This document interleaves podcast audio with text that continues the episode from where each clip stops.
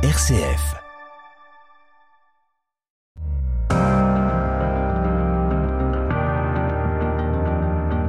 RCF, les racines du présent.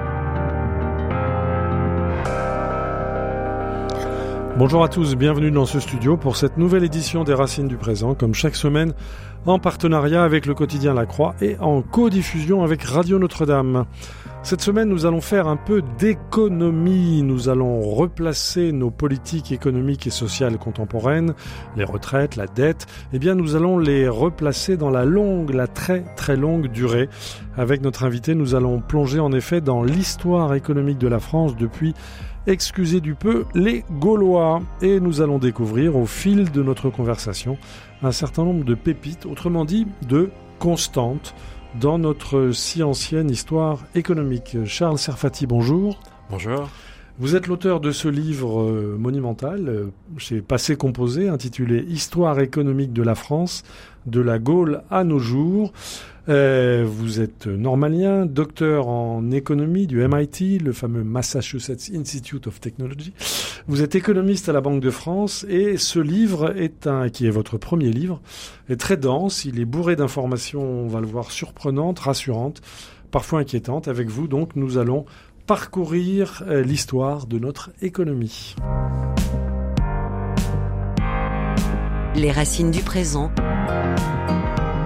Frédéric Mounier. Avec nous, notre invité, donc euh, l'économiste à la Banque de France, Charles Serfati, pour son livre Histoire économique de la France, de la Gaule à nos jours. C'est publié aux éditions Passé Composé. Alors d'abord, on feuillette votre livre, qui est quand même une, somme, hein, qui fait plusieurs centaines de pages. Euh, ça se lit très très très très facilement et on picore, on picore des choses. Par exemple, on prend conscience du fait que euh, de Saint-Louis à Louis XVI, eh bien, les Français ne virent pas leur niveau de vie progresser, Charles Serfati. Ça vous a étonné quand vous avez pris conscience de ça? Cela m'a étonné, euh, oui, dans une certaine mesure, parce que j'avais comme beaucoup de personnes cette idée que le Moyen Âge était euh, une période difficile où l'on vivait beaucoup moins bien et que le règne de Louis XIV, comme le roi était grand, il y avait quelque chose de grand et Oui. de prospère dans l'économie française. Euh, cela dit, la grande maje- la majeure partie de la population était agricole à ces deux périodes. Mhm. Donc on le voit comment euh, cette espèce de constance du niveau de vie, tout simplement parce qu'on a des salaires, on a les prix du blé, Mhm. et en gros on divise le salaire par les prix du blé, on, sait, on voit combien de d'hectolitres de blé peuvent s'acheter les paysans avec leur salaire journalier. Et, c'est resté constant. Et c'est resté à peu près constant. En fait, constant. C'est-à-dire, il y a des oscillations, mais il y a Ouais. une valeur de long terme qui reste à peu près constante. Donc, de temps en temps, le, cela varie. Par exemple, entre le règne d'Henri III et le milieu du règne d'Henri IV, il y a une nette augmentation de 20%. Mhm. Donc, ça se comprend bien. C'est euh, la fin des guerres civiles, la paix qui revient, euh, les impôts qui baissent également parce que les, les finances publiques se sont stabilisées grâce à la fin de la guerre. Donc, euh, ce qu'on appelait plaisamment la conjoncture de la poule au pot, c'est ce moment où en fait on vit mieux. Bon, mais c'est, vous voyez, c'est pas une vraie croissance Ouais, de long terme, c'est pas une ça. innovation technique, c'est juste On plus ne de peut stabilité. pas véritablement parler de progrès. Vous écrivez, Charles Serfati, l'absence de croissance n'était pas une source de frustration. C'était le monde auquel tous les hommes d'ancien régime étaient habitués. Exactement. Il y a un livre très puissant euh, dans l'analyse économique, celui de Malthus, L'essai sur Mhm. les populations, à la fin du XVIIIe siècle, qui en fait prédit qu'il ne peut pas y avoir de croissance. Il dit, on a beau am- inventer de nouveaux outils, Oui. s'améliorer dans le commerce, en fait, cela va aboutir, étant donné que les hommes sont ce qu'ils sont, à la croissance démographique. Donc, la Mhm. passion des sexes va faire que les gens vont faire plus d'enfants, pour le dire trivialement, et il va falloir nourrir ces bouches. Et pour nourrir tous ces gens, qu'est-ce qu'on va faire? On va cultiver de nouvelles terres qui étaient en friche. Mais ces terres qui étaient en friche et que l'on ne cultivait pas, bah, c'est parce qu'elles étaient peu fertiles. Oui. Elles étaient moins Mhm. productives que les terres que nous cultivons déjà.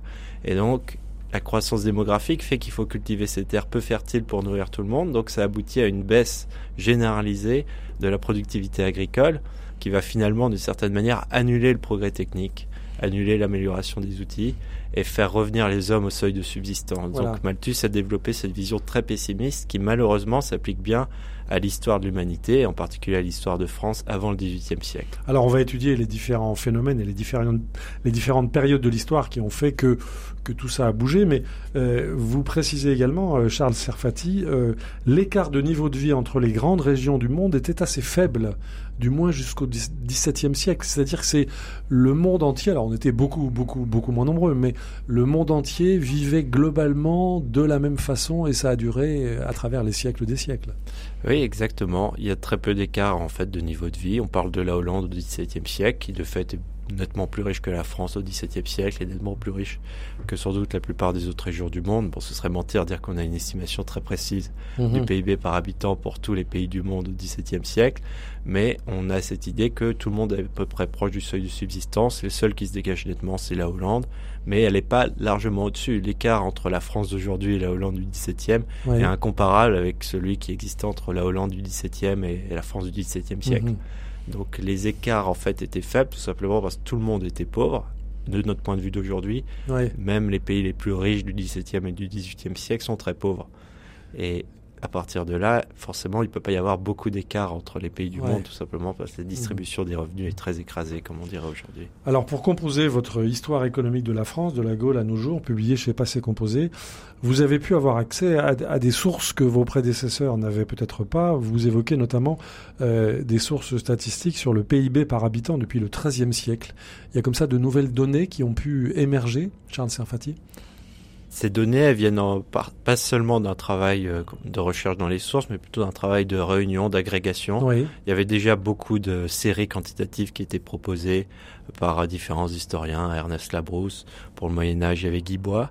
Mais ces séries n'avaient pas toujours été rassemblées de manière cohérente en essayant de rassembler par aire géographique pour aboutir à cette estimation euh, du PIB par habitant qui vient d'un chercheur en économie euh, italien Mhm. euh, qui s'appelle Ridolfi, qui a produit ces estimations euh, en 2020, donc euh, assez frais. Donc c'est plus sur cette partie du PIB par habitant, c'est pas tant qu'il a accès à de nouvelles sources, Oui. c'est qu'il a agrégé Voilà. et qu'il a fait cette étape de, de travail, ce travail économétrique d'agrégat, Mhm. de comment dire, de calcul du PIB par habitant à partir des données dont il disposait. Ce qui est un peu neuf et qui n'existait pas au temps de Brodel, c'est, ce sont les données archéologiques euh, qui sont exploitées de manière plus Oui.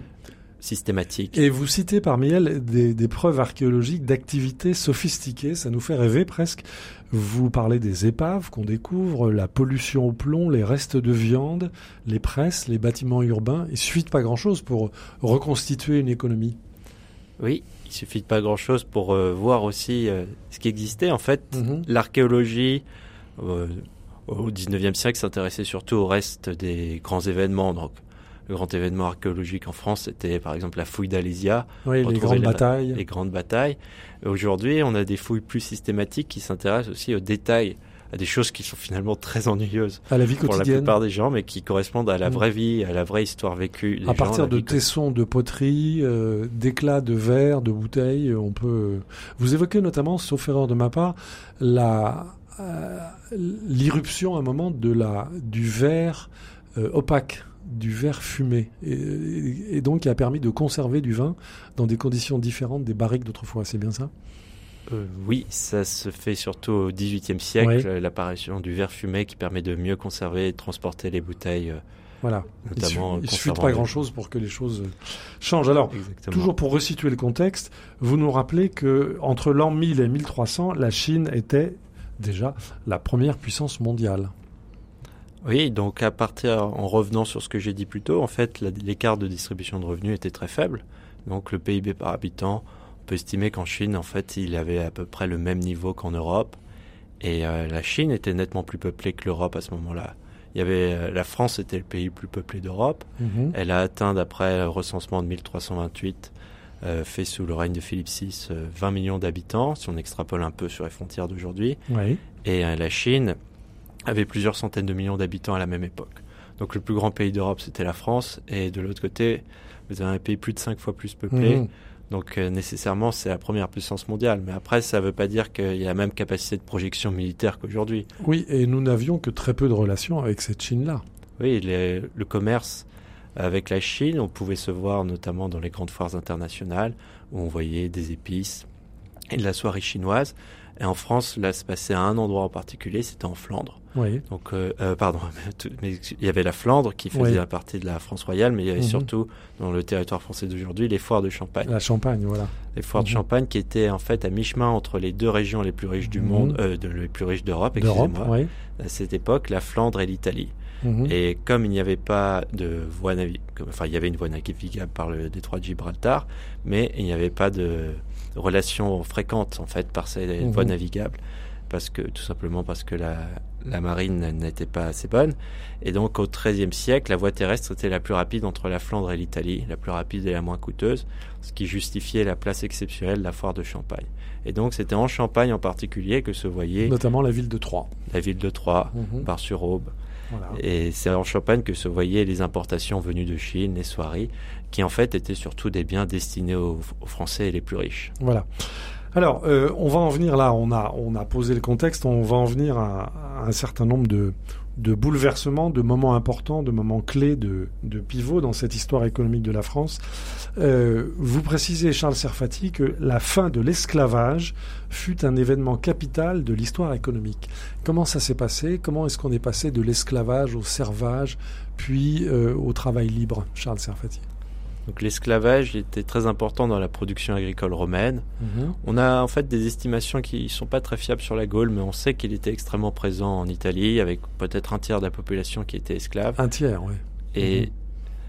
cela signifie que le mode de production agricole reposait beaucoup sur cette euh, population servile, qui servait aussi de capital du point de vue de ses propriétaires. C'est malheureux à dire.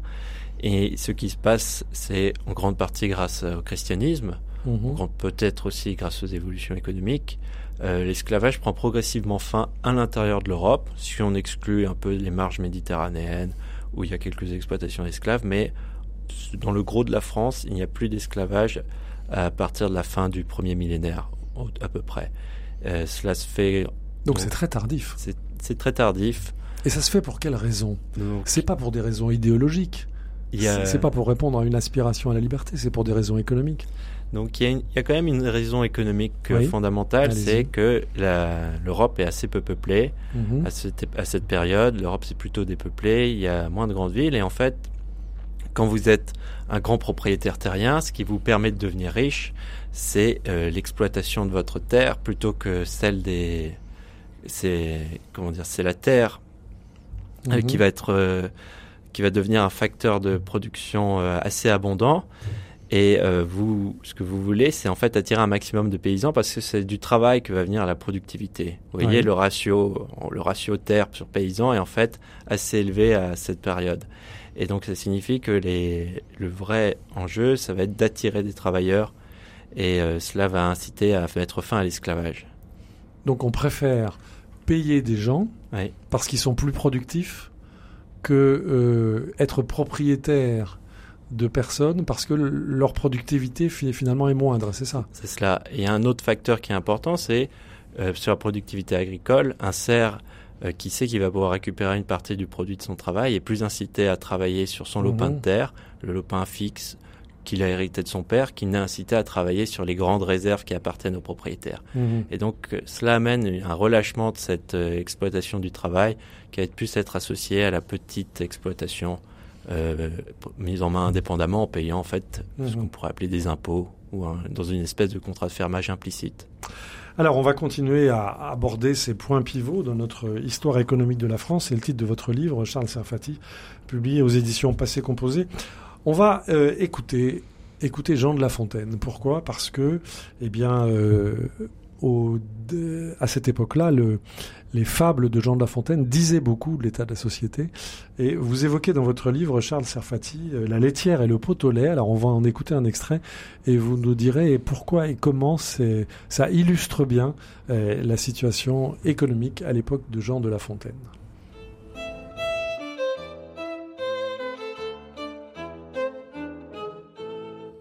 Perrette, sur sa tête ayant un pot au lait bien posé sur un coussinet, prétendait arriver sans encombre à la ville. Légère et court vêtue, elle allait à grands pas, ayant mis ce jour-là pour être plus agile, cotillon simple et souliers plats. Notre laitière, ainsi troussée, comptait déjà dans sa pensée tout le prix de son lait, en employait l'argent, achetait un cent deux, faisait triple couvée. La chose allait à bien par son soin diligent. Il m'est, disait-elle, facile d'élever des poulets autour de ma maison. Le renard sera bien habile s'il ne m'en laisse assez pour avoir un cochon. Le porc à s'engraisser coûtera peu de son, il était quand je l'eus de grosseur raisonnable. J'aurai le revendant de l'argent bel et bon. Et qui m'empêchera de mettre en notre étable, vu le prix dont il est, une vache et son veau que je verrai sauter au milieu du troupeau Perrette là-dessus saute aussi, transportée. Le lait tombe. Adieu, veau, vache, cochon couvé. La dame de ses biens, quittant d'un œil mari sa fortune ainsi répandue, va s'excuser à son mari en grand danger d'être battu. Le récit en farce en fut fait. On l'appela le pot au lait. Quel esprit ne bat la campagne? Qui ne fait château en Espagne? Picrocole, Pyrrhus, la laitière, enfin tous, autant les sages que les fous. Chacun songe en veillant. Il n'est rien de plus doux. Une flatteuse erreur emporte alors nos âmes. Tout le bien du monde est à nous, tous les honneurs, toutes les femmes. Quand je suis seule, je fais au plus brave un défi, je m'écarte, je vais détrôner le Sophie. On met les rois, mon peuple même, les diadèmes vont sur ma tête pleuvant. Quelque accident fait-il que je rentre en moi-même? Je suis Grosjean, comme devant. Nous sommes en 1678, donc c'était Jean de La Fontaine, La laitière et le pot dans une interprétation par la comédienne Laurie Willem, une production de la compagnie Artaban en Belgique. Alors Charles Serfati, pour quelle raison mentionnez-vous dans votre histoire économique de la France aux éditions euh, passées composées, pour quelle raison mentionnez-vous cette fable de La Fontaine? Donc cette fable de La Fontaine date du XVIIe siècle, mais la première version de ce récit, de la de Perrette qui est trop distraite et fait tomber son potelet, elle vient en fait du XIIIe siècle, de Jacques de Vitry en 1240. Et ce qui est caractéristique de ce récit, c'est qu'il s'adresse en fait comme beaucoup de récits, à, la, situation sociale de son époque. Quelle est cette situation sociale? Il y a eu une grande croissance démographique à partir du 9e, du 10e siècle, avant on disait de l'an 1000, qu'importe. Il y a eu une grande croissance démographique qui s'est traduite par un essor urbain. Et la manière dont les grands seigneurs ont mis en œuvre cette croissance démographique, on sait d'ouvrir de nouvelles terres à défricher par des paysans qu'on a souvent appelés des vilains, des espèces d'entrepreneurs. Les fameux défrichements. C'est ça.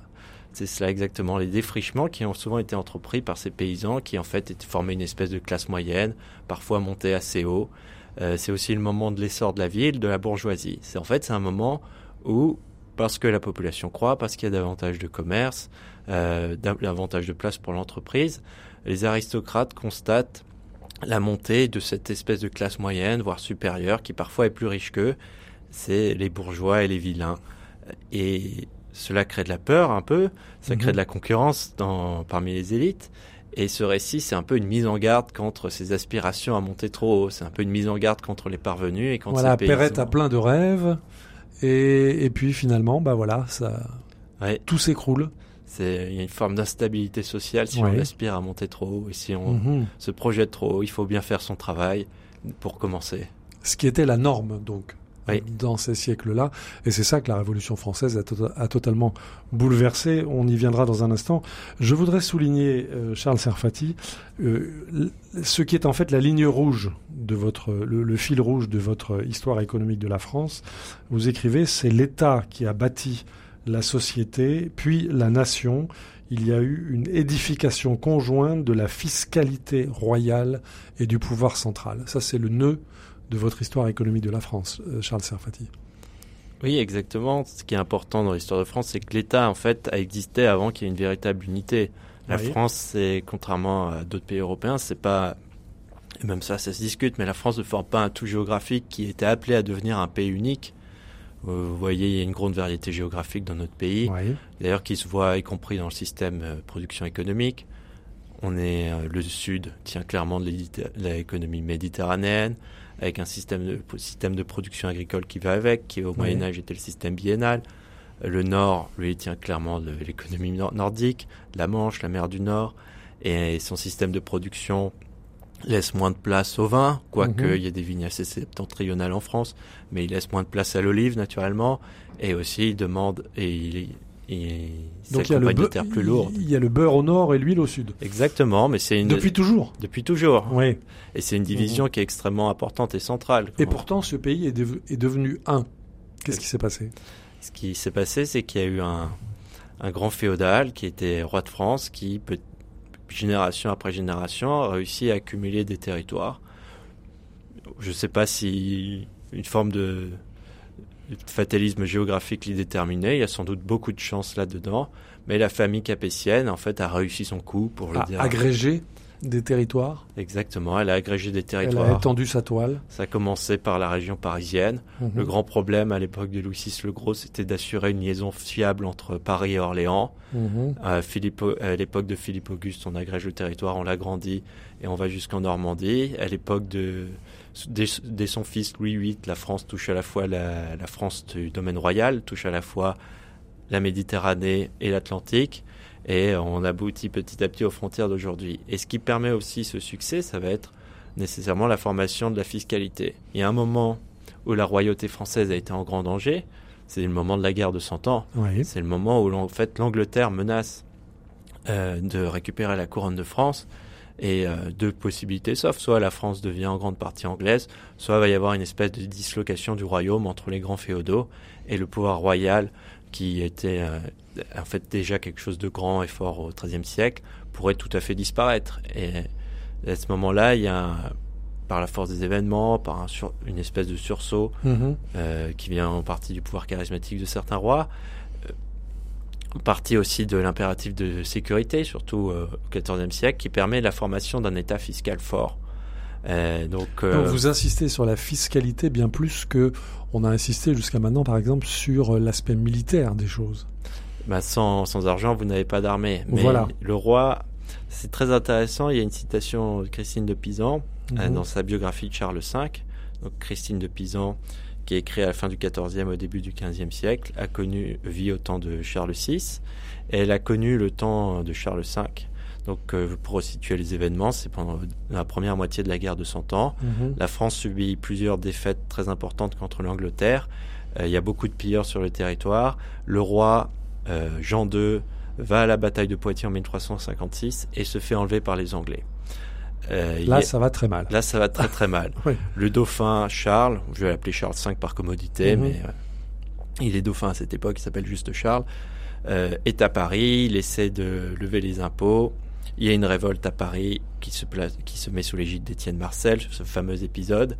Et il y a un, il y a un moment très, assez décisif sur le plan institutionnel, c'est savoir comment on va prélever l'impôt. Tout le monde est d'accord sur le fait qu'il y a un grave problème de sécurité dans le pays. Tout le monde est d'accord sur Mais le fait personne ne veut payer. Il y a une disposition à payer tout de même chez la bourgeoisie. Étienne Mhm. Marcel incarne ce moment, mais il n'y a pas d'unanimité sur comment et aussi sur qui va permettre de légitimer l'impôt. Et il y a pas, il manque cela. Et en fait, la bourgeoisie essaie de prendre le pouvoir. C'est ce que représente ce moment Étienne Marcel. Mhm. Essaie de créer une espèce de système parlementaire. Donc c'est un moment très bizarre et ça va dans tous les sens dans ces années 1356-1357. Étienne Marcel, à un moment, est celui qui prélève le plus efficacement l'impôt. Et il y a même un moment, le roi Jean II, qui, euh, qui depuis sa prison, envoie une lettre disant qu'il faut pas payer d'impôts parce qu'il veut Mhm. pas que Étienne Marcel prenne le pouvoir. Euh, Il y a On voit l'enjeu de la fiscalité. oui, il y a un prétendant à la Ouais. couronne qui vient tout perturber. Bon, je, mon livre est pas centré là-dessus, mais il y a ce moment Ouais. décisif. Et ce qui se décide à ce moment, c'est qu'en fait, l'impôt va finalement être prélevé. Mhm. Donc on passe de 1% du PIB à 2% du PIB. Bon, ça paraît pas beaucoup euh, d'aujourd'hui où les prélèvements obligatoires représentent plus de 50% du PIB. On va y venir, on va y Mais- venir, oui. Mais c'est très important parce que Mhm. ça, surtout la source de l'impôt est permanente. Ça devient la taille, ça devient les impôts indirects. Ça, c'est pas uniforme sur le plan national, mais euh, il y a un impôt permanent qui est accepté, qui donne des revenus permanents au roi. Si le roi a des revenus permanents, il peut avoir une armée permanente. Mhm. Et donc, je parlais de Christine de Pisan. Euh, ce qu'elle dit à cette époque, c'est que le roi Charles V, qui réussit à avoir son impôt permanent, qui est devenu roi à la mort de son père, finalement réussit à stabiliser le royaume et à chasser les Anglais hors de France. Donc ça va se détériorer après, mais il y a cette période où la France accumule des victoires, chasse les Anglais de son territoire. Et ce que dit Christine de Pisan, c'est que ce roi, depuis son bureau, qu'on peut d'ailleurs visiter au donjon de Vincennes, depuis son bureau, grâce aux recettes fiscales, Mhm. il a beaucoup mieux protégé le royaume que n'avaient fait ses prédécesseurs qui étaient sur leur cheval sur le champ de bataille. Voilà, donc ce que vous nous dites, Charles Serfati, et c'est le, le cœur de votre histoire économique de la France, c'est que je- au cœur justement de cette histoire économique, il y a la politique fiscale. C'est ça qui a créé l'État français, l'unité de l'État français. Oui, elle vient Mhm. du prélèvement fiscal. Elle vient avant tout de cette, de cette présence du roi euh, qui, que, dont- que tout le monde constate dans la société et qui va se matérialiser surtout à la Révolution française où cette, euh, ce prélèvement fiscal va aboutir à un- une uniformité légale, juridique, etc. Les racines du présent. Une émission de RCF en codiffusion avec Radio Notre-Dame. Au micro, Frédéric Mounier. Cette semaine, nous sommes en compagnie de l'économiste Charles Serfati, qui publie une passionnante histoire économique de la France, de la Gaule à nos jours. C'est chez Passé Composé. Et nous venons de voir donc avec Charles Serfati à quel point la politique fiscale, la création d'une véritable fiscalité, et donc d'une fiscalité consentie, est à l'origine de la, de l'unité de notre pays qui, a priori, était pourtant, avait toutes les raisons d'être écartelé entre le nord et le sud, entre l'Atlantique et la Méditerranée. Et pourtant, vous écrivez, Charles Serfati, la monarchie française ne réussit jamais à conserver ses finances dans un état soutenable. Il y a toujours eu du déficit? Il y a toujours eu beaucoup de déficits. Ça commence, euh, le premier épisode notable est celui de Philippe le Bel, Mhm. qui euh, a besoin de financer ses campagnes militaires en Flandre. Et euh, on pense que l'arrestation des Templiers était en grande partie motivée par le- la volonté de prélever leur argent, en fait, de prendre Ils leur- voulaient, ils voulaient piller leur banque. Ils voulaient piller leur banque, Mhm. exactement, parce qu'ils étaient très importants sur le plan financier. Et l'expulsion des Juifs et des Lombards avait les mêmes motifs. Notamment, le roi a récupéré beaucoup de créances qui étaient dues aux créanciers juifs. Qui n'étaient pas d'ailleurs, c'était pas une manière de faire défaut sur leurs créances nécessairement, mais c'était une expropriation. Mhm. Euh, et, mais la dette publique à proprement parler, c'est-à-dire pas celle qui se fait de gré à gré, mais euh, qui se fait sur des marchés avec des investisseurs, avec des prix, avec une côte. Déjà à l'époque. Oui, cela commence au XVIe siècle. Oui, on parlait déjà des marchés. C'est cela, on parlait des marchés. Ouais. Le marché de l'hôtel de ville, de la Mhm. rente. En fait, ce sont des villes qui se proposent comme intermédiaires entre le roi et euh, les investisseurs. Et cela commence à Lyon, cela commence aussi à Paris au XVIe siècle sous le règne de François Ier. Et donc il y a toujours eu, Charles Serfati, une sorte de fuite en avant des finances publiques? Oui, la constante des institutions d'Ancien Régime, c'est que le roi fait ce qu'il veut avec son argent et, peut et en fait peut décider a beaucoup d'autonomie sur tout ce qui est politique étrangère et militaire. Mais en fait, il n'a pas tant de pouvoir que ça en matière de prélèvement fiscal. C'est-à-dire, il a son revenu qui est plus ou moins garanti. Mais euh, même si, même à l'époque, on dit que le roi est absolu, il y a des résistances. Il y a aussi des impossibilités économiques qui font que le roi ne peut pas prélever euh, ce qu'il veut sur la population. Il peut pas facilement confisquer les revenus. Et euh, il y a d'ailleurs les, cela se formalise avec les parlements qui s'opposent au prélèvement fiscal au XVIIe au XVIIIe siècle. Et donc cette double situation fait que le roi, en fait, n'a pas forcément intérêt à se contenir. Il, a, il peut aller en avant, faire une fuite en Mhm. avant, dépenser beaucoup d'argent, se lancer dans des guerres même s'il n'a pas les revenus pour les financer, et réfléchir à comment les financer ensuite. Donc la, la manière de, la meilleure manière de faire ça, c'est de s'endetter en Ouais. supposant que les recettes fiscales permettront de rembourser les dettes plus tard. Et donc on sait le poids qu'ont pesé les dépenses militaires dans le règne de Louis XIV ou euh, dans le règne de Louis XVI. euh, le poids de la dette euh, concernant la guerre d'indépendance américaine qui a été soutenue par la, France. Il faut rappeler, pour euh, préciser cette question du consentement populaire à la dette, que euh, le, prélèvement de l'impôt était quand même le lieu de toutes les corruptions. C'était le lieu... vous pouvez peut-être nous dire un mot de la question des fermiers généraux, des offices vénaux. Tout le monde se sucrait au passage. Oui, exactement. En fait, si vous vouliez monter euh, dans l'État, si vous, ce qui permettait euh, par exemple de s'anoblir facilement, et la carrière de l'impôt était celle qui vous était prédestinée. Donc les grandes familles de marchands qui deviennent des hommes de, en fait, des hommes de finance. C'est comme, comme cela qu'on disait à l'époque. Mhm. Les hommes de finance ne sont pas des banquiers qui travaillent à part de, de l'État, mais ce sont des gens qui travaillent dans l'État ou avec l'État. Donc notamment les fermiers généraux que vous avez cités. Les fermiers, c'était des gens qui prélevaient l'impôt pour l'État. Euh, ils, ils assuraient et en échange d'un revenu fixe qu'ils livraient à l'État. Donc l'État sous-traite euh, le prélèvement de l'impôt à des entreprises privées en échange d'un revenu. Et souvent, cela permettait euh, à ces financiers de gagner énormément d'argent. Il y avait beaucoup d'intermédiaires sur la dette publique, les taux d'intérêt étaient très élevés, les Mhm. marchés n'étaient pas aussi transparents qu'aujourd'hui, ce qui faisait qu'il y avait des formes de délit d'initié d'une certaine manière, une forme de corruption. Il y a certaines aides qui étaient mieux remboursées que d'autres. Mhm. Il y a la question des offices aussi, ça c'est très frappant.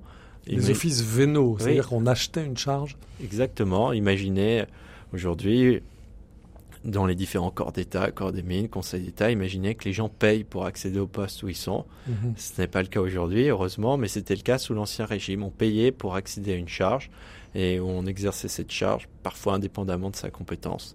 Il y avait un revenu associé à cette charge, donc d'une certaine manière, l'office était une forme de créance publique qui était versée et qui donnait aussi un droit de regard sur l'activité de l'État dans certains domaines. Mhm.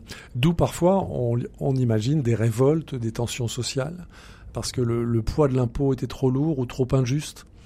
Oui, le poids de l'impôt était trop lourd et trop injuste, ce qui a souvent occasionné des révoltes euh, dans la, dans la bourgeoisie notamment, c'est aussi la question de la, la remboursement de la dette.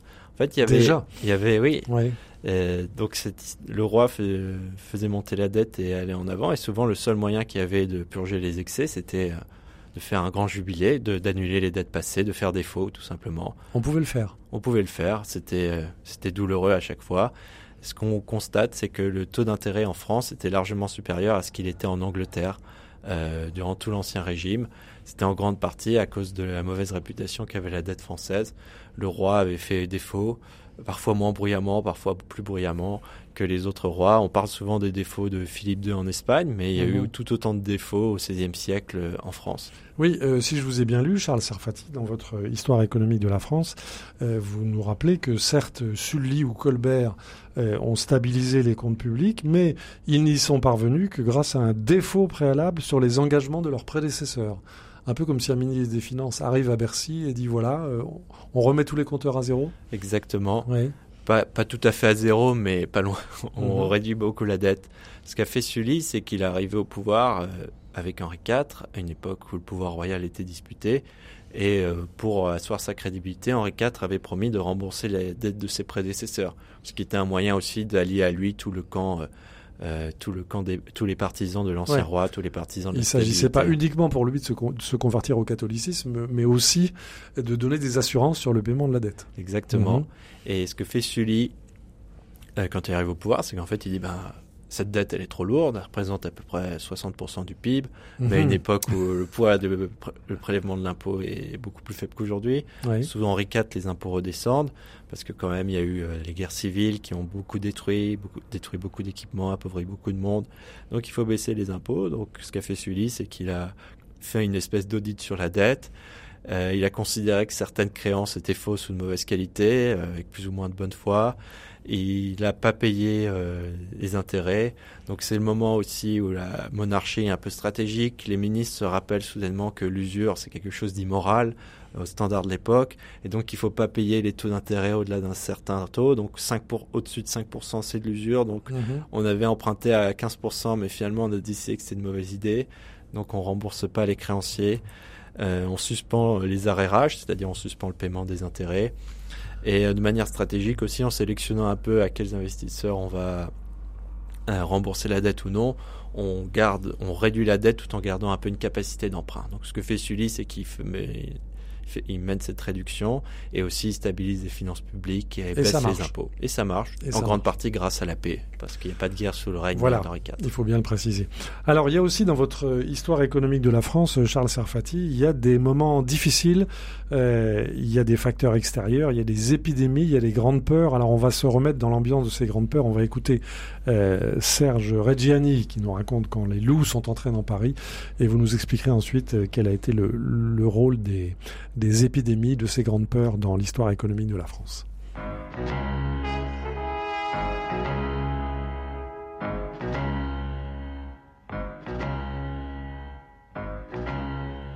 Et si c'était une nuit comme on n'en connaît pas depuis, depuis cent mille nuits?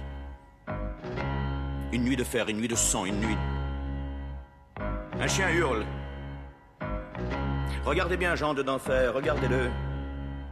Sous son manteau de bronze vert, le lion tremble.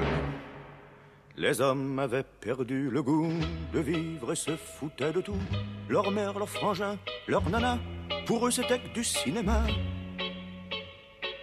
Le ciel redevenait sauvage. Le béton bouffait le paysage d'alors. Les loups, les loups étaient loin de Paris en Croatie, en Germanie. Les loups étaient loin de Paris, j'aimais ton rire, charmante Elvire. Les loups étaient loin de Paris. Mais ça fait ses cinquante lieues dans une nuit que le le. Dès que ça flaire une ripaille de mort sur un champ de bataille. Dès que la peur hante les rues, les loups s'en viennent la nuit venue. Alors,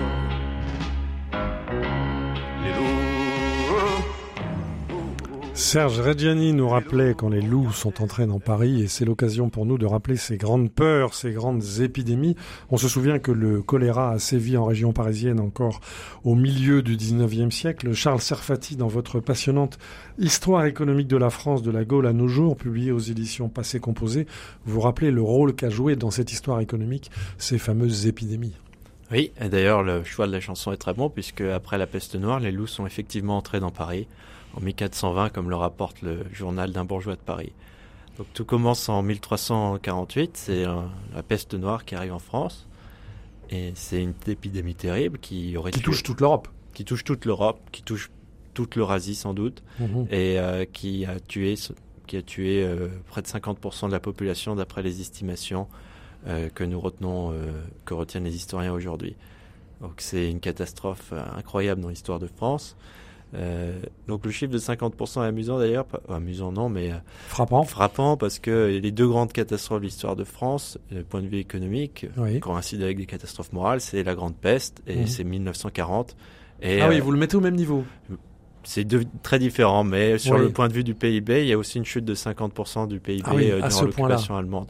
Oui. Donc pour des raisons différentes, dans un cas c'est la population qui diminue, dans l'autre cas c'est Mhm. le, pays, le revenu par habitant qui diminue. Alors, vous évoquez la, la population, euh, Charles Serfati. Vous notez, comme d'autres avant vous, euh, que la chute de la natalité en France a commencé il y a très longtemps de ça, dès euh, les années 1750. Euh, vous évoquez le rôle de la sécularisation, vous allez nous expliquer ça, mais vous écrivez « La France pourrait compter aujourd'hui 240 millions d'habitants ». Qu'est-ce que vous voulez dire, Charles Serfati? C'est un chiffre qui est très frappant, c'est qu'en fait la France a entamé sa transition démographique avant euh, le Royaume-Uni, avant tout le reste de l'Europe. Il y a une carte dans le livre, on voit quand est-ce que, la transi- quand est-ce que le taux de natalité commence à baisser euh, dans, par, par région et on voit que la France est de loin la- le pays le plus précoce. Et c'est une influence qui est très frappante parce qu'on ne peut pas l'expliquer véritablement par des facteurs économiques. Mhm. Euh, la révolution industrielle, ou en tout cas le décollage économique, il a commencé en Angleterre, il a commencé en Hollande, il n'a pas commencé en France au XVIIIe siècle. Et euh, il y a d'autres pays qui sont au même niveau économique que la France. Donc ça, c'est quelque chose qu'on pourrait s'expliquer avant tout par des facteurs sociaux, des facteurs culturels, et peut-être euh, une hypothèse qu'on fait, c'est qu'en fait, on peut constater que c'est les endroits qui étaient le plus réceptifs aux idées des Lumières, à la Révolution. Donc un indicateur qu'on retient, qui date de la Révolution, c'est le nombre de la proportion de prêtres réfractaires. Mhm. Les prêtres réfractaires sont un indicateur d'attachement. Prêtres réfractaires, donc c'est ceux qui ont refusé la nouvelle, disons, la nouvelle religion qui était euh, imposée par la Révolution. Exactement, ce sont Mhm. ceux qui re- ont refusé de prêter serment à la serment. Révolution. Voilà. Et euh, donc, ils incarnent le conservatisme, enfin l'attachement à la tradition euh, Mhm. qui existait en France depuis euh, plus, beaucoup de siècles, depuis plus d'un millénaire. Et ces prêtres réfractaires, là où ils sont le plus nombreux, ce sont les départements où l'on n'a pas entamé la transition démographique. Où on continue à faire des enfants. Oui, donc là où les prêtres acceptent de prêter serment à la Révolution, le taux de natalité a baissé nettement. Donc, on- quand on voit cette corrélation. Donc ça serait Rousseau et Voltaire qui seraient alors et donc la sécularisation et les hommes de l'encyclopédie qui seraient à l'origine euh, de cette euh, baisse euh, très très prématurée de la de la natalité. Exactement, la pénétration de ces idées, peut-être la perte d'influence du prêtre, fait que plus facilement dans la population on recourt à la contraception, donc sous une forme assez, assez simple. À l'époque, du coitus interruptus, Mhm. et euh, le taux de natalité peut baisser. Alors, euh, vous évoquez aussi, et il faut quand même en parler, euh, la question des, des innovations agronomiques, euh, technologiques, euh, et vous faites le lien avec euh, les évolutions démographiques. Vous expliquez que l'introduction de la pomme de terre en France serait à l'origine, entre 1700 à 1900, de un quart de la croissance démographique en Europe. C'est-à-dire que, euh, d'une part, en France, euh, la, natali- la natalité commence à baisser, mais en même temps, il y a des innovations qui font que ça continue à, à exploser. Exactement, donc la France euh, au XVIe siècle a un peu raté l'Amérique, elle n'a pas bénéficié directement de ses mines d'or, de ses mines d'argent, mais elle a récupéré le véritable or de l'Amérique, le véritable trésor de l'Amérique, c'était ses plantes de civilisation, le maïs, la pomme de terre, qui sont des plantes sur lesquelles on peut fonder une grande partie de l'alimentation et qui sont très productives. La pomme de terre, il y avait aussi le piment qui a joué un grand rôle pour des raisons différentes et qui a remplacé tout le commerce des épices. Mais la pomme de terre, c'est une plante qui est pas centrale, qui joue un rôle très important, parce qu'en fait, elle peut très bien vous nourrir. Donc c'est un peu rébarbatif de manger tout le temps des pommes de terre, mais si on accompagne cela d'un peu de laitage et qu'on garde la peau, en fait, on a tous les nutriments nécessaires à notre survie. Il faut garder la peau. Faut garder Ah la bon. peau, mais bien la nettoyer quand même. D'accord. Et, euh, je, Donc ça, ça a entraîné Et- des phénomènes économiques. Et donc ça, ça entraîne des phénomènes économiques parce que ça permet, euh, sur des surfaces réduites, de beaucoup mieux nourrir la population. On peut aussi alterner avec le blé. Et une fois qu'on cultive du maïs, une fois qu'on cultive de la pomme de terre, on a d'un régime alimentaire plus varié, mais aussi euh, moins cher pour nourrir toute une population, plus adapté, par exemple dans le Languedoc. Et c'est euh, c'est un formidable outil de croissance démographique. Donc la manière dont on fait cette mesure, c'est qu'on regarde dans quels endroits le sol était propice à la culture de la pomme de terre. Et on voit que dans ces endroits, la population a plus cru qu'ailleurs. Alors, il y a d'autres innovations techniques euh, dont nous avons bénéficié au fil des siècles. Vous citez le moulin à eau, le joug, joug, J-O-U-G, qui permet d'apparier des bœufs, euh, le collier d'épaule qui permet euh, la traction attelée et qui permet au cheval de, tirer des outils, euh, le passage du papyrus au papier en passant par le parchemin. Qu'est-ce qui a été décisif dans, notre, dans l'histoire économique de notre pays, Charles Serfati? Ce qui est décisif pour beaucoup de ces inventions, c'est la volonté de s'en emparer et de les utiliser plutôt que le génie qui va coucher sur une feuille de papier Ouais. le concept. Par exemple, le moulin à eau, cela existait dès l'époque romaine. On a des descriptions très claires dans les textes de Vitruve. Euh, le collier d'épaule, le joug, c'est des choses qui existaient aussi, mais il y a cette croissance agricole, cette volonté de mieux utiliser les animaux, la nécessité économique aussi. Par exemple, au début du Moyen Âge, le travail est rare. Donc cela vaut le coup d'essayer de faire travailler davantage les animaux pour euh, notamment faire pour euh, notamment utiliser la charrue et donc pour la- l'attraction animale à plus de prix d'une certaine manière.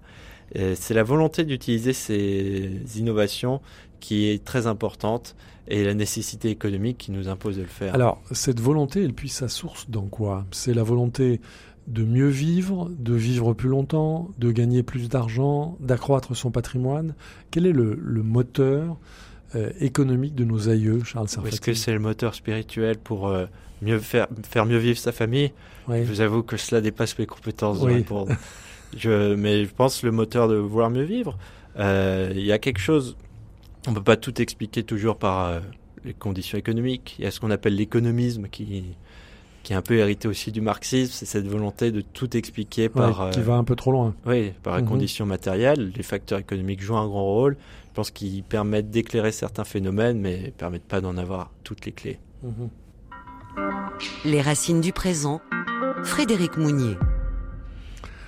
Aujourd'hui, nous scrutons l'histoire de notre économie. Nous sommes avec l'économiste Charles Serfati et à travers son passionnant premier livre intitulé Histoire économique de la France de la Gaule à nos jours, publié chez Passé Composé, eh bien, euh, nous, nous repassons à travers euh, l'histoire économique de notre cher et vieux pays. Alors, vous écrivez, Charles Serfati, et c'est tout à fait étonnant que à deux reprises, après deux désastres militaires en juin 1815 et en juin 1940, eh bien, c'est après ces deux désastres militaires que la France a connu ses plus belles phases de prospérité économique. Nous faut-il, entre guillemets, une bonne guerre, Charles Serfati? La guerre permet, euh, dans certains cas, une remise à plat. Là, c'est deux contextes très différents. Oui, naturellement. Y a Peut-être ce qui Expliquez-nous. la fin de la guerre de, de Waterloo, c'est la stabilité qui revient après euh, les remous de la Révolution. Et c'est euh, la période où, en fait, on peut profiter de toutes ces innovations institutionnelles qui ont été mises en place à la Révolution. Les piliers de granit de Napoléon Bonaparte. Exactement, les piliers de granit, mais aussi ceux de la Convention de Ouais. Napoléon, mais aussi ceux de la Convention. Euh, la fin du, la fin pardon de de la féodalité véritablement, et à, sa- à savoir que toutes les terres sont exploitées euh, par des contrats commerciaux en France. Euh, toutes les terres euh, ont des droits de propriété bien garantis, un peu uniformisés sur le territoire. L'imposition est peu à peu Il y a un cadastre. uniformément. Il y a un cadastre qui est mis en Les, œuvre. les offices vénaux sont abolis. Les offices vénaux sont abolis, les terres ont été redistribuées par la Révolution, les terres d'église et les terres des immigrés ont été revendues à des entrepreneurs, parfois assez corrompus, mais parfois juste. Alors, si je vous ai bien lu, Charles Sarfati, le nœud, il est là. C'est-à-dire que au cœur de notre ré- révolution française, il y a eu certes l'égalité des droits, mais il y a eu quand même la vente des biens nationaux. Et ça a été maintenu par Napoléon Bonaparte, maintenu par Louis XVIII, maintenu par Charles X, et c'est là-dessus que le socle économique de notre pays a pu se reconstituer, a pu repartir, Charles Serfati. c'est un facteur très important, ça peut être le facteur unique. Ce qui est amusant avec les droits de propriété, avec la question de la vente des biens nationaux, vente des biens d'église, c'est que la Révolution prétend garantir les droits de propriété et un des- une des premières choses qu'elle fait, après avoir dit dans la Déclaration des droits de l'homme qu'il fallait garantir les droits de propriété, c'est de vendre des biens qui appartiennent à une institution qui les possède depuis plusieurs siècles. Donc de vendre les biens Et d'église, ça représentait quelle part du foncier à l'époque? Ça représentait, si on ad- additionne les biens d'église et les biens des émigrés qui ont été revendus la deuxième phase de la Révolution, c'était euh, 10% des terres, 10% Mhm. du foncier Ce qui n'est pas négligeable. ce qui n'est pas négligeable, euh, avec une valeur de marché qui est d'à peu près 50% du PIB. Mhm. Donc euh, là, il y a une redistribution essentielle. Une redistribution essentielle. Les personnages balsaciens illustrent cette redistribution. Le père Grandet s'est enrichi en achetant des biens nationaux. Euh, le père Goriot, c'est différent, il s'est enrichi en vendant de la vermicelle aux armées napoléoniennes. Donc il y a une montée de la classe sociale, il y a une mobilité sociale extrêmement forte à cette époque, avec ces euh, entrepreneurs astucieux La qui victoire de récupèrent la des bourgeoisie. C'est la victoire de la bourgeoisie, c'est la victoire de Madame Récamier. Mhm. C'est exactement cela. C'est le moment où les terres qui sont vendues, en fait, vont être mieux exploitées parce qu'elles ont été récupérées par des entrepreneurs habiles qui réfléchissent aux meilleurs moyens de les exploiter, qui n'hésitent pas à se reconvertir, en- à reconvertir les terres céréalières en vignes quand c'est pertinent. Et on constate que ces terres ont effectivement connu un dégain de productivité. Mais ce qui est important aussi, c'est que la Révolution a mis à plat euh, les droits de tout ce qui avait trait aux grands travaux. Il y avait des grands problèmes sur tout ce qui était très drainage, irrigation, Infrastructure. infrastructure, parce que il y avait toujours un petit propriétaire, un moyen propriétaire, parfois un grand propriétaire qui s'opposait aux travaux des très grands propriétaires de rationalisation. C'est comme les éoliennes aujourd'hui, c'est ça? C'est un peu comme les éoliennes Pas aujourd'hui. chez moi, Pas chez moi. pas dans mon jardin. Et euh, l'État, à partir de la Révolution, est devenu assez fort pour laisser faire ces grands travaux, pour outrepasser les protestations des moyens grands propriétaires. Mhm. Alors revenons sur euh, la, question de la dette. Comment est-ce que notre Révolution française a-t-elle traité cette question de la dette souveraine? Donc déjà, la question de la dette souveraine est à l'origine de la Révolution française. Oui. Mhm. C'est euh, pas seulement. Donc avant, on, disait que c'était une histoire du prix, du cours du prix du blé, de crise industrielle, de la Révolution française. Euh, il y a une crise conjoncturelle en 1788-1789, mais elle n'a rien d'unique dans l'histoire économique française, d'Ancien Régime. Elle n'a rien de particulier. En revanche, il y a une situation sur la dette qui atteint 100% du PIB. Et la 100%. Oui. Et euh, un chiffre proche de celui d'aujourd'hui. Voilà. Mais il faut pas. on, on pourra y revenir. Oui. on y reviendra. Et donc, 100% du PIB. Et euh, le roi, Louis XVI, peut-être parce qu'il est anglophile, peut-être parce qu'il écoute, et euh, il a subi l'influence des physiocrates, euh, a beaucoup est très différent de ses prédécesseurs et tient à ne pas faire défaut. Il tient à garantir sa signature. Quelque chose qu'ont remarqué les économistes, ce qu'on appelle les économistes à l'époque, ce sont les physiocrates, ce sont des mhm. libéraux français. Quelque chose qu'ils ont remarqué, c'est que les taux d'intérêt en Angleterre sont bien plus faibles qu'en France, alors que si on fait le ratio dette sur PIB, euh, l'Angleterre est en fait plus endettée que la France mhm. à cette époque. Et pourquoi? C'est en partie parce que l'Angleterre inspire beaucoup plus de confiance, parce qu'elle traite mieux ses créanciers, elle a une bonne histoire depuis euh, la Révolution glorieuse de 1688.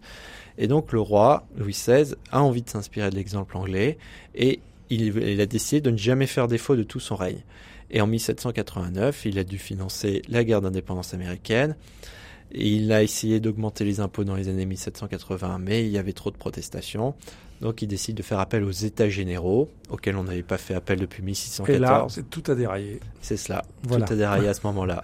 Alors comment la Révolution a-t-elle récupéré cet héritage maudit de la dette française? Donc la Révolution a fait table rase et renoncé à beaucoup d'héritages de l'Ancien Régime, mais bizarrement, quelque chose qui s'est maintenu plusieurs années dans la Révolution, c'est la volonté de rembourser la dette. C'est quelque chose que constate euh, Edmund Burke avec beaucoup d'ironie, que je, le cite dans le livre. Et mhm. toutes les belles choses qui étaient héritées des siècles passés, c'est Burke qui parle. Euh, les révolutionnaires ont voulu les détruire sans aucune considération pour les conséquences, car ce sont des théoriciens stupides, etc. En revanche, ce qu'il y avait de plus illégitime dans la dette française, à savoir cette dette euh, ce qu'il y avait de plus illégitime dans l'héritage de la monarchie française, à savoir cette dette qui était prélevée sans consentement du peuple, sans mhm. parlement. Burke pense à son pays, l'Angleterre, mhm. où en fait le parlement euh, doit consentir au, prélèvement d'impôts ou à, euh, à l'emprunt de dette. Ce qui a été fait sans aucune légitimité par le roi, les révolutionnaires ont décidé de le garder. Alors finalement, comment a-t-on résolu le problème? Donc c'est en partie la vente des biens nationaux dont on a parlé qui a permis mhm. de résoudre le problème. La Révolution commence par déclarer légitimes tous les impôts, donc euh, il y avait presque plus d'argent dans les caisses en fait. Et la vente des biens nationaux a permis à la fois de financer le train de vie courant de l'État et euh, le remboursement partiel de la dette. il y a aussi un moment où en fait on s'est mis à promettre beaucoup trop de ventes de terres. C'était les assignats, les promesses de vente de terres, de biens nationaux. Et l'assignat petit à petit s'est mis à servir de monnaie. On en a imprimé beaucoup trop. Et il y a eu l'hyperinflation en France à cause de cette euh, impression d'assignat massive. Parce que... Et c'est Napoléon qui a remis de l'ordre c'est Napoléon qui a remis de l'ordre Oui et non. En fait, c'est le directoire qui a remis de l'ordre en faisant défaut en 1797. Mhm. Le directoire a reconnu que la dette héritée était trop importante et l'état des finances publiques trop instable. Et il a fait ce qu'on appelle le tiers consolidé, ce qui est une manière polie de dire qu'on a fait défaut sur deux tiers de la valeur de la dette. Et c'est dans ce contexte que Napoléon arrive au pouvoir alors, on arrive malheureusement au terme de, cette passionnant, de ce passionnant voyage au travers de l'histoire euh, économique de la France. C'est le titre de votre livre, Charles Serfati. Euh, un dernier mot peut-être concernant, dans cette histoire économique, le rôle des religions. On dit beaucoup le protestantisme est à l'origine du capitalisme. On dit beaucoup, euh, voilà, que l'esprit d'entreprise a, pris sa source dans cette réforme après que l'esprit de défrichement et l'esprit de, mise en œuvre de, l'agriculture a pris sa source aussi dans les grands ordres religieux. Euh, comment vous envisagez, en quelques mots, Charles Serfatis, euh, ce, poids des religions ou ce rôle moteur des religions dans notre histoire économique? C'est notamment la thèse de Max Weber qui liait euh, l'esprit du protestantisme à l'essor du capitalisme. Mhm. La vérité, c'est que c'est une question qui est extrêmement difficile à trancher, si on Ouais. est tout à fait honnête. Euh, c'est, euh, par exemple, il y a un problème, c'est est-ce que, en étant exposé au protestantisme, on se met à penser, à réfléchir d'une manière différente et à vouloir entreprendre, ou est-ce que c'est parce qu'on a un esprit d'entreprise qu'on veut davantage, euh, qu'on est plus sensible au discours protestant au XVIe et au XVIIe siècle? La question est extrêmement difficile à trancher. Ce qu'on voit, il y a plusieurs économistes euh, qui pensent qu'il y a une corrélation de fait. Ce que je vois, c'est que c'est en fait assez difficile à trancher et euh, que et en revanche, il y avait de fait beaucoup de protestants parmi les ouvriers qualifiés en France et que la révocation de l'édit de Nantes en 1684 a été apporté un mauvais coup à l'industrie française, notamment à son horlogerie, Mhm. puisqu'il y a beaucoup d'ouvriers qualifiés qui sont partis en Allemagne. Alors venons-en à la situation contemporaine pour terminer cette, euh, cette édition des Racines du présent avec vous, Charles Serfati. Je le rappelle, vous écrivez La monarchie française ne réussit jamais à conserver ses finances dans un état soutenable. Nous savons que c'est aussi le cas de notre République. Alors euh, où allons-nous, Charles Serfati? Votre regard d'historien là-dessus Donc la bonne nouvelle, c'est que nous n'avons pas fait défaut depuis 1737. Mhm. Nous avons toujours remboursé euh, la somme qui, qui était due, si on fait exception d'un épisode dans les années 1930 qui avait en fait plus trait à la politique diplomatique qu'autre chose. Euh, et de, nous avons une bonne histoire de crédit. Donc la différence qu'il y a entre aujourd'hui et 1789, c'est qu'aujourd'hui, même si la dette représente plus de 110% du PIB, les taux d'intérêt dont bénéficie la France sont très favorables. Ça va durer? Il faut l'espérer. Et le consentement à l'impôt, Charles Serfati, vous qui l'avez scruté à travers les siècles, comment vous le voyez aujourd'hui? Alors même que les prélèvements sont plus de 50% aujourd'hui de la richesse nationale. Donc les prélèvements ont beaucoup augmenté, c'est dû en partie à la transformation démographique du pays qui a énormément vieilli depuis euh, la so- fin de la Seconde Guerre mondiale. Mhm. Et étant donné que nous avons un système par répartition, cela signifie que pour payer les retraites et les dépenses de santé, On l'a beaucoup entendu ces derniers Oui. mois. on l'a beaucoup entendu, Oui. euh, il a fallu euh, consentir à une hausse des impôts pour pouvoir financer aussi tous les services de l'État. Euh, il y a naturellement eu le mouvement des Gilets jaunes qui vous a pas échappé, euh, notamment pour tout ce qui avait trait à la fiscalité carbone, la fiscalité sur euh, faite pour euh, faciliter la transition La transition écologique, voilà. Mhm. Et euh, donc euh, ces révoltes suggèrent qu'il n'y a pas beaucoup de leviers euh, en matière de hausse des impôts pour euh, stabiliser la situation euh, de la- des finances publiques. Est-ce qu'il y a une constante historique dans les révoltes françaises par rapport au consentement à l'impôt, par rapport au poids de l'impôt, par rapport... Est-ce que vous, vous avez constaté ça, Charles Serfati? Mm, C'est sûr qu'il y a la fronde en 1648 qui a Mhm. pour cause à la fois le problème de la montée des impôts à Paris, mais aussi euh, la dette déjà. C'était aussi une révolte contre un défaut sur la Mhm. dette. Il y a eu la révolution de 1789 qui résultait en partie euh, de- du refus Voilà. de l'impôt. Donc l'impôt est un point sensible de notre histoire. Voilà, ça sera votre dernier mot, Charles Serfati. Vous nous encouragez à rester attentifs aux réactions populaires face aux prélèvements fiscaux. Un grand merci à vous. Je rappelle le titre de votre livre, Charles Serfati, Histoire économique de la France, de la Gaule à nos jours. C'est aux éditions Passé Composé. Ça se lit pas tout à fait comme un roman, mais en tout cas, ça permet de bien mettre en perspective euh, les différents stades de, notre histoire économique et en, en tout cas de mieux comprendre aujourd'hui euh, les questions qui se posent à notre économie.